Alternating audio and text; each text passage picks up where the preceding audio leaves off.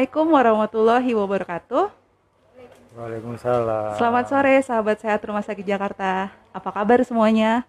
Mudah-mudahan sehat selalu ya. Hari ini Instagram Live dan Facebook Live Rumah Sakit Jakarta hadir kembali dalam acara Bincang Sehat Rumah Sakit Jakarta. Bersama saya, Clarissa Kusuma, dalam 30 menit ke depan kita akan membicarakan topik-topik seputar kesehatan yang sangat menarik.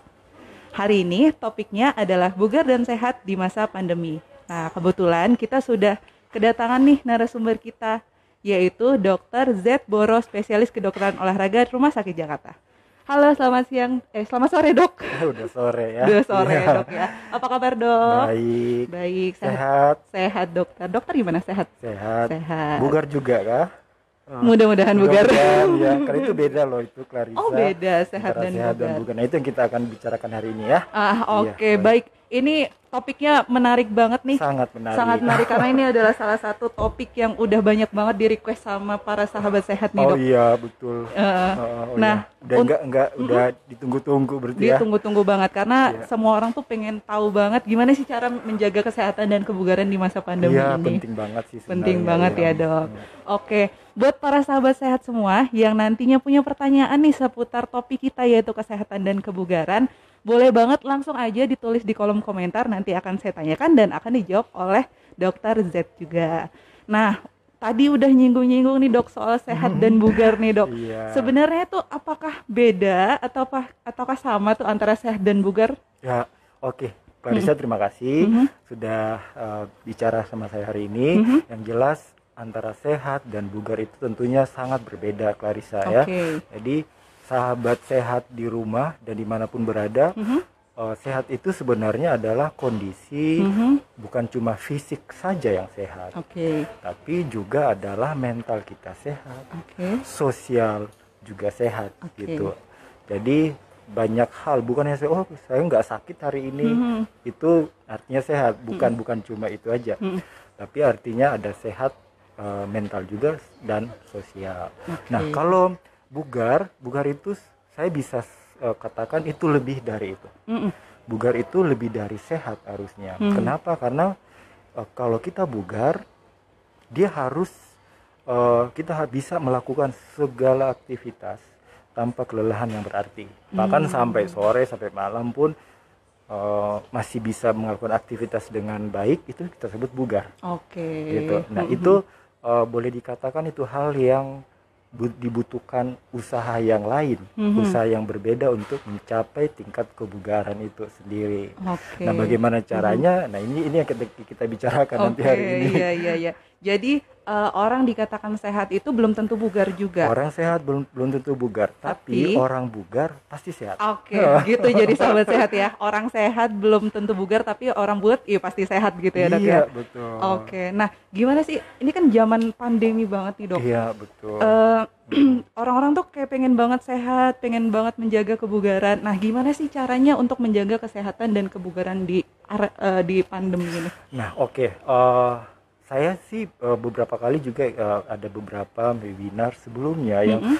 eh, membicarakan mengenai kesehatan dan kebugaran. Mm-mm. Nah, eh, di situ saya selalu sebutkan ada delapan. Ada delapan. Ada bayangin delapan. Oke, ada delapan. Bisa Nah. dicatat nih. Oke, eh, boleh, sahabat boleh sehat. sahabat sehat boleh dicatat ya. Ada, delapan Mm. eh, hal yang kita bisa lakukan Mm, mm, untuk mm. tetap menjaga kesehatan, Oke. tetap menjaga kebugaran Oke. di masa pandemi ini. Ah, ah. Yang pertama Yang adalah pertama, mhm. tentunya berolahraga Berolahraga. secara teratur. Mm. Nah, berolahraga secara teratur eh, tentunya ada sesuatu hal yang ada aturannya. Nah, itu kita akan bicarakan nanti ke depan ke di belakang nanti ya dari Hmm. saya. Ini satu olahraga secara teratur. Yang kedua yang bisa kita lakukan adalah good sleep. Saya sebutnya sebagai good sleep. Good sleep. Kenapa? Karena ternyata kita sehat, kita bisa bugar, itu tentunya dibutuhkan eh, tidur yang cukup. Gitu. Jadi tidak cukup olahraga saja gitu. Untuk memaksimalkan itu semua butuh tidur yang cukup. Tidur Tidur yang yang, cukup itu berapa lama sih? 7 sampai 8 jam 7 per jam jam per- gitu. Per hari. Per hari. Mhm. 7 sampai 8 jam per hari. Yang ketiga adalah good food. Saya sebutnya Good sebagai good food. food ya. Oke. Mungkin sahabat sehat udah tahu oke kalau saya ingin menjaga kesehatan, Mhm. ingin menjaga kebugaran supaya imunitas naik selama masa pandemi cukup dengan makan banyak gitu. Tapi good food yang saya sebutkan di sini Clarissa itu lebih kepada makanan yang seimbang. Makanan yang. Iya, makanan yang seimbang antara protein, antara karbohidrat, lemak dan Mhm. serat itu harus seimbang. Harus seimbang. Nggak boleh ada yang lebih banyak kelasnya, yang salah satunya sedikit. Iya, betul. Nah itu nggak seimbang jadinya. Iya. Mungkin kalau mau ya mau diet macam-macam Mhm. mungkin boleh saja. Tapi kayak masa pandemi sekarang ini kayaknya nggak usah diet dulu. Usah dah, diet dulu lah ya. Kita makanan seimbang dulu ya, Dok. gitu. Iya, iya benar. Sehat dulu. Hmm. Nah yang ketiga Clarissa Mhm. yang perlu, perlu dicatat ada eh yang keempat. Yang keempat, yang keempat. Yang keempat adalah hidrasi. Hidrasi. Ini satu hal yang kadang dilupa oleh sahabat iya, sehat. betul. Benar. Kadang mereka berpikir ya sehat cukup yang tadi, Mhm. tapi sebenarnya hidrasi penting. Minum air Mhm. 10 sampai 12 gel- gelas per hari Mhm. itu bisa menjaga kesehatan kita. Air Menjaga putih kan ya, kesehatan Dok? air putih tentunya bukan Coca-Cola. Bukan boba ya. Iya, itu tambahan saja. Uh, Tapi air putih itu penting 10 sampai 12 ge- gelas per hari Oke. untuk tetap sehat, bugar dan menjaga imunitas tentunya. Iya, betul. Yang kelima Clarissa. Yang kelima. Yang kelima adalah um, healthy lifestyle. Healthy life. Healthy lifestyle itu perlu kita uh, lakukan sehari-hari. Mhm. Healthy lifestyle itu seperti apa sih dok? Mhm. Seperti tentunya no smoking, gitu ya, Mhm. no um, uh, alcohol, Mhm. No sitting all day. Sitting all day itu duduk sepanjang hari gitu. Wah, itu iya bukan iya, healthy oke. lifestyle Iya ya. iya. Itu nggak akan sehat, itu nggak akan membuat kita bugar Mhm, jadinya. mhm. Dan yang ke berapa nih sekarang? Yang Uh, keenam. Yang keenam. Mhm. Yang keenam adalah ya managing stress. Iya. Gitu Itu ya. harus banget sih dok di masa pandemi ini Apalagi harus sekarang ini. Iya. Dan uh, saya harus katakan, Heeh. saya kayaknya sih poli poli um, uh, uh, psikiatri Mhm. Banyak yang uh, konsultasi ke psikolog Mhm. karena masa pandemi sekarang ini ya. Iya, Kondisi ini membuat banyak stresor. Mhm. Akhirnya banyak yang depresi. Nah, bagaimana caranya kita managing stres kita Mhm. supaya tidak um, tidak masuk kepada situasi yang uh, jadinya de- depresi misalnya atau um, kita tetap menjaga kesehatan uh, dengan cara managing stres banyak hal yang bisa orang bisa lakukan Mhm. yang pertama mungkin ada yang bisa um, traveling mungkin. Nah, lu nggak harus jauh-jauh ya Mhm. traveling jalan-jalan uh, di mana terus tetap aktif. Berkebun. berkebun Bisa ya. ya. tetap aktif misalnya uh, banyak melakukan kegiatan hobi yang Iya, disukai betul. itu Benar, lebih benar. hak- tetap aktif supaya apa menghindari adanya Stres. stresor itu Oke. mungkin ada juga yang suka meditasi Iya, mungkin benar, benar. atau ada yang banyak beribadah misalnya Mm, itu salah satu cara kita managing stres Hmm. nah yang ketujuh nih yang ketujuh Clarissa Mm. adalah suplemen Suplemen. Iya, ternyata suplemen itu kita tetap butuhkan juga. Iya.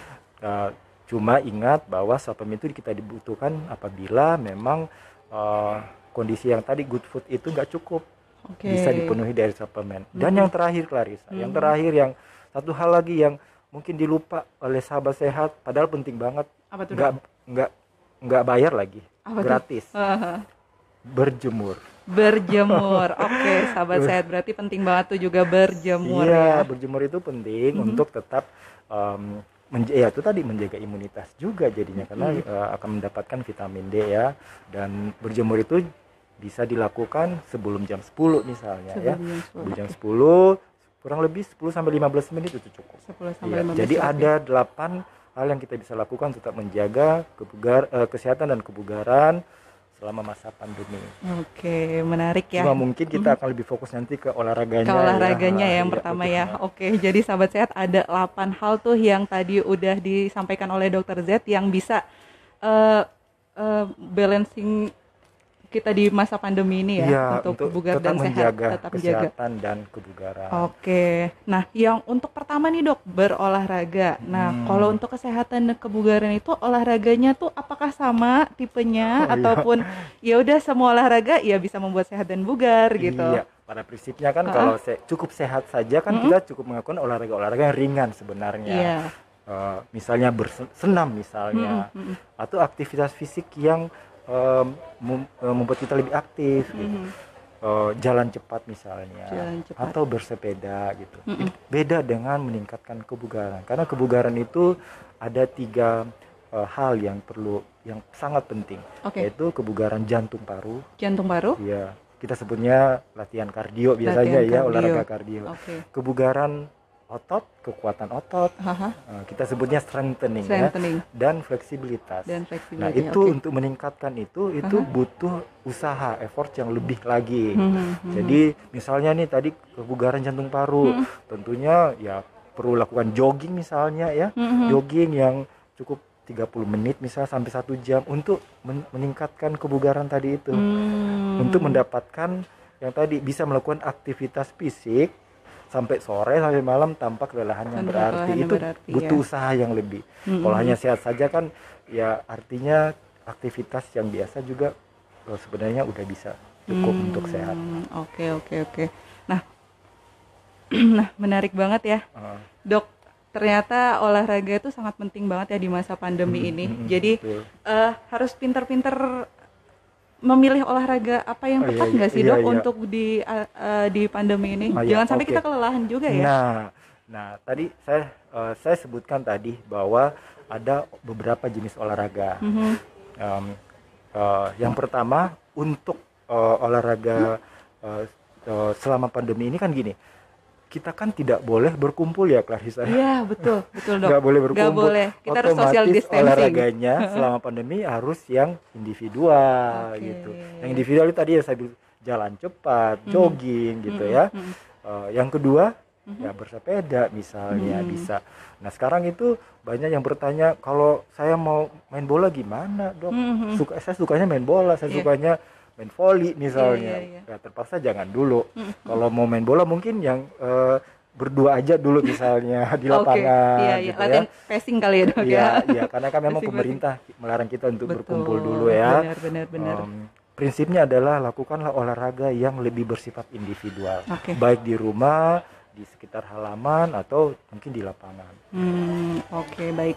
Nah, kalau nih misalkan pagi-pagi kita pengen berolahraga, terus Mhm. kalian berjemur, itu tuh baik nggak sih dok? Waduh, baik banget. Baik Karena banget ya. tadi kan, Ha. artinya kita berolahraga sambil berjemur. Itu berarti dapat dua manfaat tuh, manfaat olahraga dan manfaat berjemur gitu. Manfaat berolahraga dan Iya, berjemur. bahkan eh, mungkin em, sahabat saya saya pernah membuat video ya mengenai eh, bisa melakukan berjemur sambil berolahraga tuh gitu. Jadi misalnya berolahraganya apa nih? Ya udah cukup dengan eh, di sekitar halaman kita eh, berlari misalnya ya jalan cepat selama 15 menit Mhm. untuk sa- dia dapat hasil eh, berjemurnya tadi, itu manfaat hasil berjemurnya ya itu bisa dilakukan. Hmm, oke. Nah, eh tapi sebaiknya olahraga itu dilakukan itu pagi, siang, atau malam. Ada waktu-waktu yang bagus nggak sih dok Iya, nah, sebenarnya banyak dok? juga yang bertanya Banyak banget gitu. yang nanya seperti itu Iya, dok. iya. Nah, pada prinsipnya adalah kalau dulu nih Clarissa ya eh, sebelum pandemi Yep.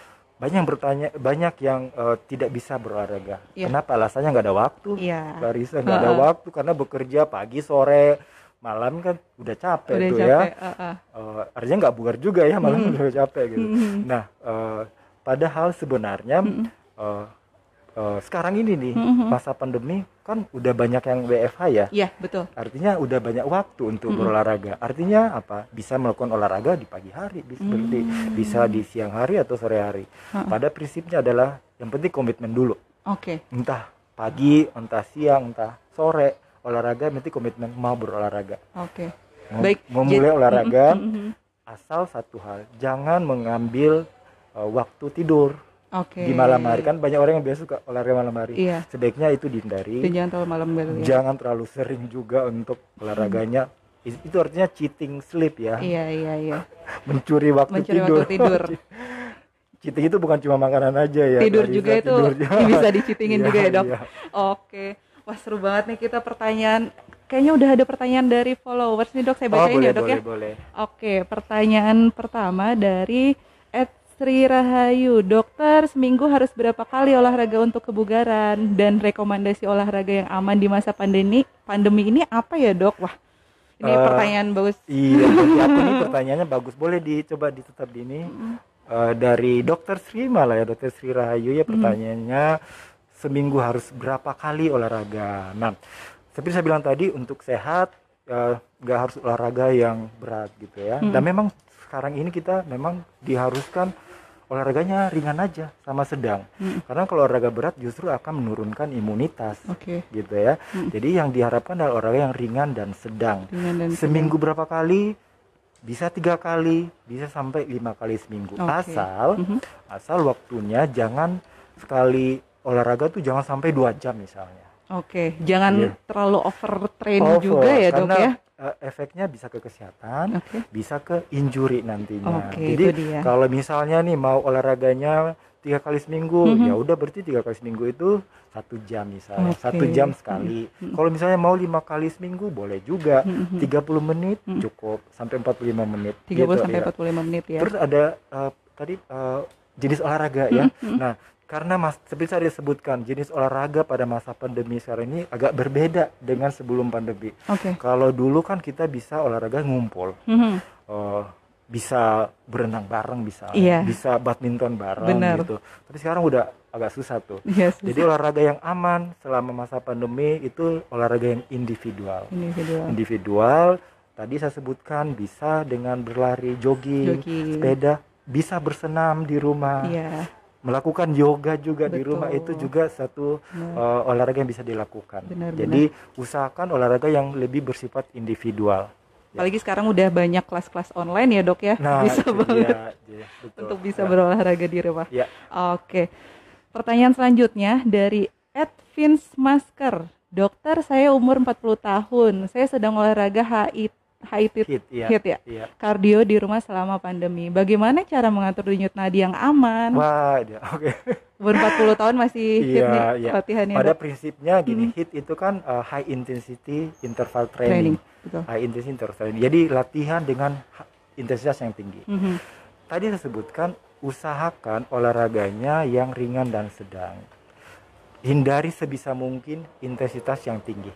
Oke. Gitu. Kalaupun memang dari dulu sebelum pandemi suka udah suka hit ya, Ya.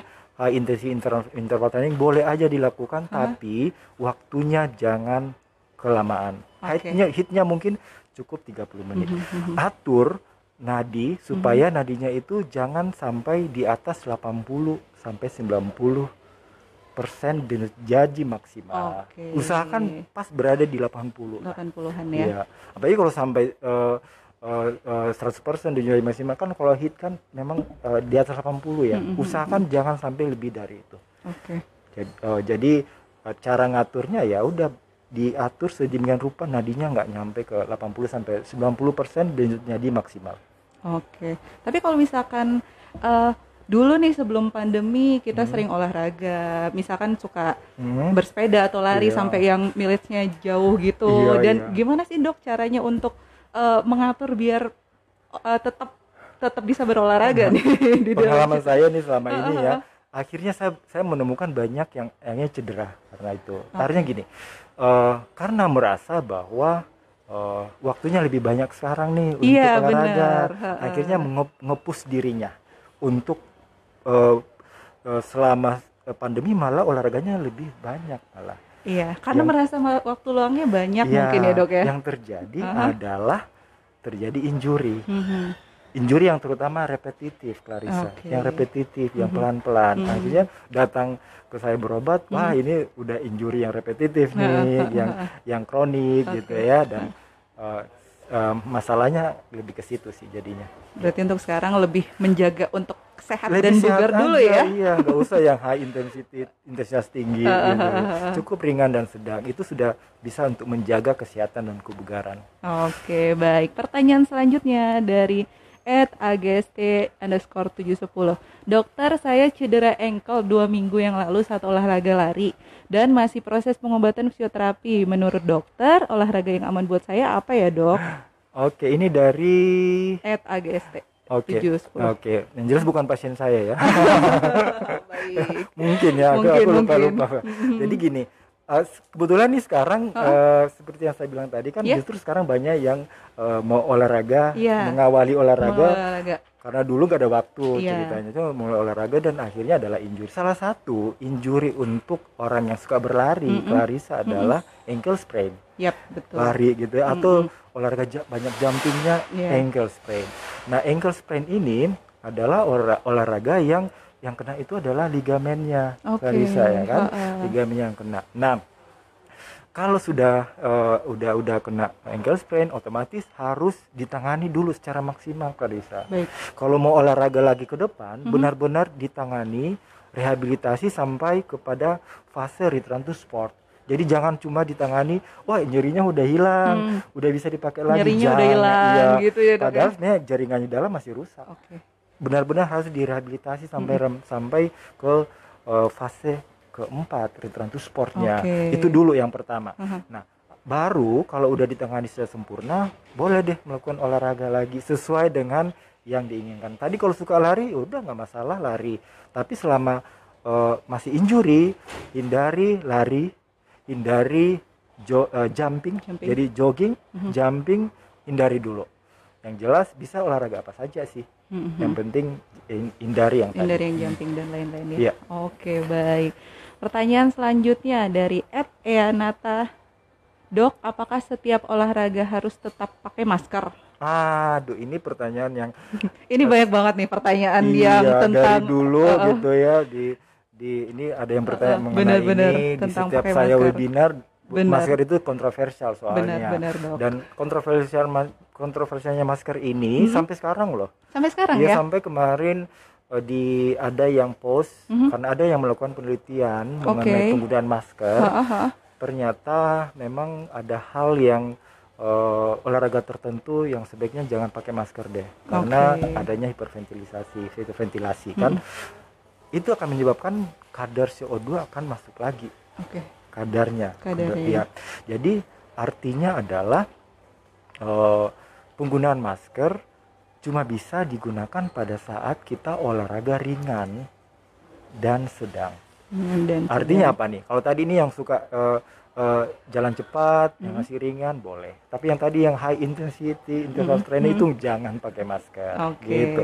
Dan jelas aturan pem, apa- bagaimanapun kontroversialnya penggunaan masker ini, Hmm, tapi yang jelas kita harus mengikuti tetap pemerintah ya. betul. Karena itu Eh, anjuran pemerintah ya, Dok Anjuran ya? pemerintah tetap menggunakan masker di luar rumah, berolahraga pun harus tetap masker kecuali yang tadi jangan gunakan pada saat intensitas yang tinggi. Gitu Baik. karena itu akan eh, mengganggu kesehatan nanti Jadi Ya. malah nggak jadi sehat, malah jadi muncul penyakit Muncul penyakit baru. ya, Dok, ya? Jadi eh, apa eh, ada juga yang mengatakan bahwa wah kalau pakai masker awal-awal nggak nyaman tapi biasanya setelah itu biasanya ada adaptasi akhirnya nyaman memakai masker pada saat olahraga jadi sudah Iya. terbiasa Mm, ya. betul Oke. Pertanyaan selanjutnya dari Adlivinus, Dok, di saat pandemi gini, bolehkah olahraga futsal futsal outdoor? Nah Itu. ini pe- pen- penggemar eh, sepak bola nih iya, benar. Eh, pertanyaan yang bagus juga Eh, dari mana tadi Dari Adlivinus, Dok. Oh iya, dari Livinus ya, Iya. suka suka futsal nih. Nah, Iya. ini seperti saya sebutkan tadi bahwa eh, aturan pemerintah adalah kita nggak boleh berkumpul, berkumpul lebih dari lima ya. Mm. Berarti kalau futsal kan lebih dari lima. Lebih dari lima, tuh. karena ada dua tim ya, Dok Iya, ya. Artinya apa? Iya. Artinya ya jangan dulu. Jangan ya. dulu ya. Saya eh, tidak me- artinya gini eh, sebagai em, apa apa warga negara yang baik kita Mhm. ngikutin aturan pemerintah dulu aja Iya. gitu ya Benar. eh, pemerintah bilang jangan berkumpul ya berarti futsal walaupun itu outdoor jangan dulu kalau mau futsal outdoor berarti ya yang dua tim itu dibagi dua aja Oke. gitu misalnya Jadi jadi jangan iya three bisa Iya, iya, gitu. iya. pada prinsipnya begitu sih Mm, tapi mm, yang saya lihat sih di kenyataannya di lapangan masih banyak juga sih yang futsal eh, berkumpul gitu Uh-uh. tapi ya itu dia Eh, itu artinya kita tidak mematuhi eh, eh, pemerintah, Pemerintah berarti ya. Oke, baik. Wah, ternyata udah pertanyaan terakhir nih, Dok. Nah, banyak pertanyaan Banyak ternyata. banget ternyata pertanyaannya dok ya. Oke dari Ed Harumi Dotika dok saat kita olahraga di rumah terus tiba-tiba cedera apa yang harus dilakukan supaya nggak tambah parah ya dok wah ini nih Wah, iya kita Ini ngomongin cedera lagi cedera ya. lagi ya dok Iya, jadi gini, cedera apa pun Mhm. itu ya biasanya berhubungan dengan muskuloskeletal ya Parisa Iya, ya. betul. Entah itu cederanya, kan cedera itu macam-macam. Mm-mm. Ada yang hanya karena kram aja, Oke. ada karena fatigue aja misalnya, Mm-mm. ada yang istilahnya DOMS gitu ya. Mm-mm. Itu ada juga yang memang ada kerobekan, entah itu di otot, ligamen atau tendon. Jadi tergantung nih cederanya apa.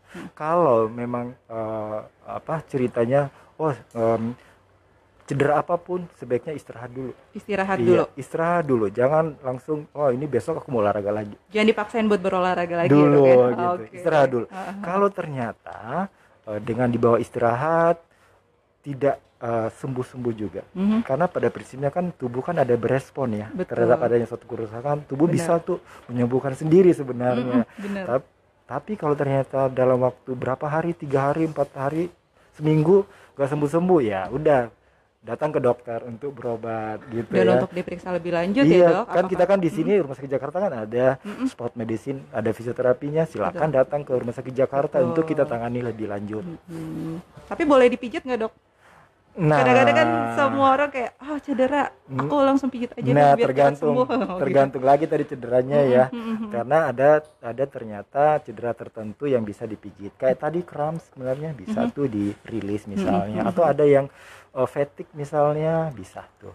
Tapi kalau untuk cedera robekan, ada inflamasi, waduh jangan dulu. Jangan dulu ya. Apalagi ya. cederanya ada uh, ada ada frakturnya juga ya, Mhm. sebaiknya sih jangan. Nah, jadi sahabat sehat, kalau misalkan tiba-tiba cedera nih lagi olahraga, langsung aja eh, diperiksain ke dokter karena biar biar lebih jelas ya dok cedera Iya, itu di betul. bagian apa karena biar bisa olahraga lagi dan Iya, aktivitas seperti biasa Iya, lagi betul. gitu. Oke, wah menarik banget nih dok hari ini. Kayak cepet banget ya dok, kayak iya. udah baru sebentar banget Betul, nih Clarissa. obrolan kita hari ini Karena karena masih banyak yang perlu kita bicarakan sebenarnya ya. betul betul betul karena eh, kebugaran dan kesehatan ini adalah suatu yang Sangat pengen penting banget dan pengen banget orang-orang Iya, tahu ya iya, dok ya. iya. Oke, jadi saya simpulkan aja nih buat hari ini obrolan kita yaitu sehat dan bugar itu sebenarnya eh, berbeda ya dok ya. Iya. Nah itu kalau sehat itu keadaan sehat baik fisik, mental, spiritual maupun sosial yang memungkinkan untuk setiap orang untuk hidup produktif secara sosial dan ekonomis. Nah kalau misalkan bugar itu adalah kemampuan tubuh untuk melakukan kegiatan sehari-hari tanpa eh, kelelahan tanpa berarti- kelelahan ya dok ya. berarti, ya. Uh, uh, dan kalau misalkan untuk olahraga sekarang ini jangan terlalu intensitas berat. Iya, jadi intensitasnya sedang aja, terus juga uh, dilakukan 3 sampai 5 kali dalam seminggu Seminggu, dan iya. setiap olahraga pun 30 sampai 45 menit aja udah cukup, Cukup, ya. iya. Dan paling penting kalau untuk mau olahraga itu mulai aja dulu ya dok. Ah, iya, itu dia ya, dok ya. dulu. Baru kayak Ah, baru baru biar lebih eh, lebih konsisten Iya, kali ya untuk betul. biar bugar. Oke, dokter gimana? Ada tambahan dari tips, saya ya? atau Oke, Uh-uh. Clarissa saya punya dua tips nih. Hmm. untuk eh, sahabat sehat semua. Yang pertama, em, mulailah tadi berolahraga, walaupun itu sedikit, itu lebih baik dibandingkan tidak sama sekali. Oke, Tapi olahraga lebih dari itu, itu lebih bagus lagi, oke. gitu ya. Itu yang pertama. Yang kedua, sebelum mulai olahraga kenali diri sendiri. Kenali diri sendiri, batas kemampuannya di mana, gitu Hmm. ya. Jadi jangan mulai olahraga langsung yang Langsung ekstrim. Iya betul itu yang ada adalah muncul masalah kesehatan, masalah cedera. Mhm. gitu. Jadi kenali diri sendiri dulu supaya kita menghindari adanya ke- masalah kesehatan dan cedera. Tapi kalau memang itu sudah terjadi ada masalah kesehatan, masalah cedera karena olahraga, silakan em, ke, do- ke rumah sakit Jakarta ya untuk Iya, berobat karena untuk- kita di sini ada dokter olahraga Iya, iya. dan ada fisioterapis yang akan menangani masalah kesehatan dan cedera pada saat berolahraga. Oke, Ya. baik. Wah, seru banget ya hari ini pertanya pertanyaannya juga eh, para sahabat sehatnya banyak banget, bagus-bagus banget ya, Dok. Dan itu aplikatif banget ya, yang memang banyak yang ditanyakan sama saya. Iya, benar-benar. Terima kasih dokter Iya, atas terima waktunya kasih, hari ini dan Clarissa. sharingnya. Iya, Mudah-mudahan kita bisa sama-sama. sharing lagi ya dok ya. Iya. di in the next time Di ya. next time, uh, betul. Dan terima kasih juga untuk para sahabat sehat hari ini yang sudah gabung di Instagram Live dan Facebook Live Rumah Sakit Jakarta. Uh, terima kasih juga untuk yang sudah memberikan pertanyaan-pertanyaan. Mudah-mudahan semuanya terjawab ya. Uh, dan dengan baik. Dan dengan baik. Oke. okay. Dan uh, mohon maaf jika ada salah-salah kata. Saya tutup. Saya saya Clarissa Kusuma dan saya Dr. Satboro SPKO. Ya, kami sampai ketemu. Sampai ketemu. Wassalamualaikum warahmatullahi wabarakatuh.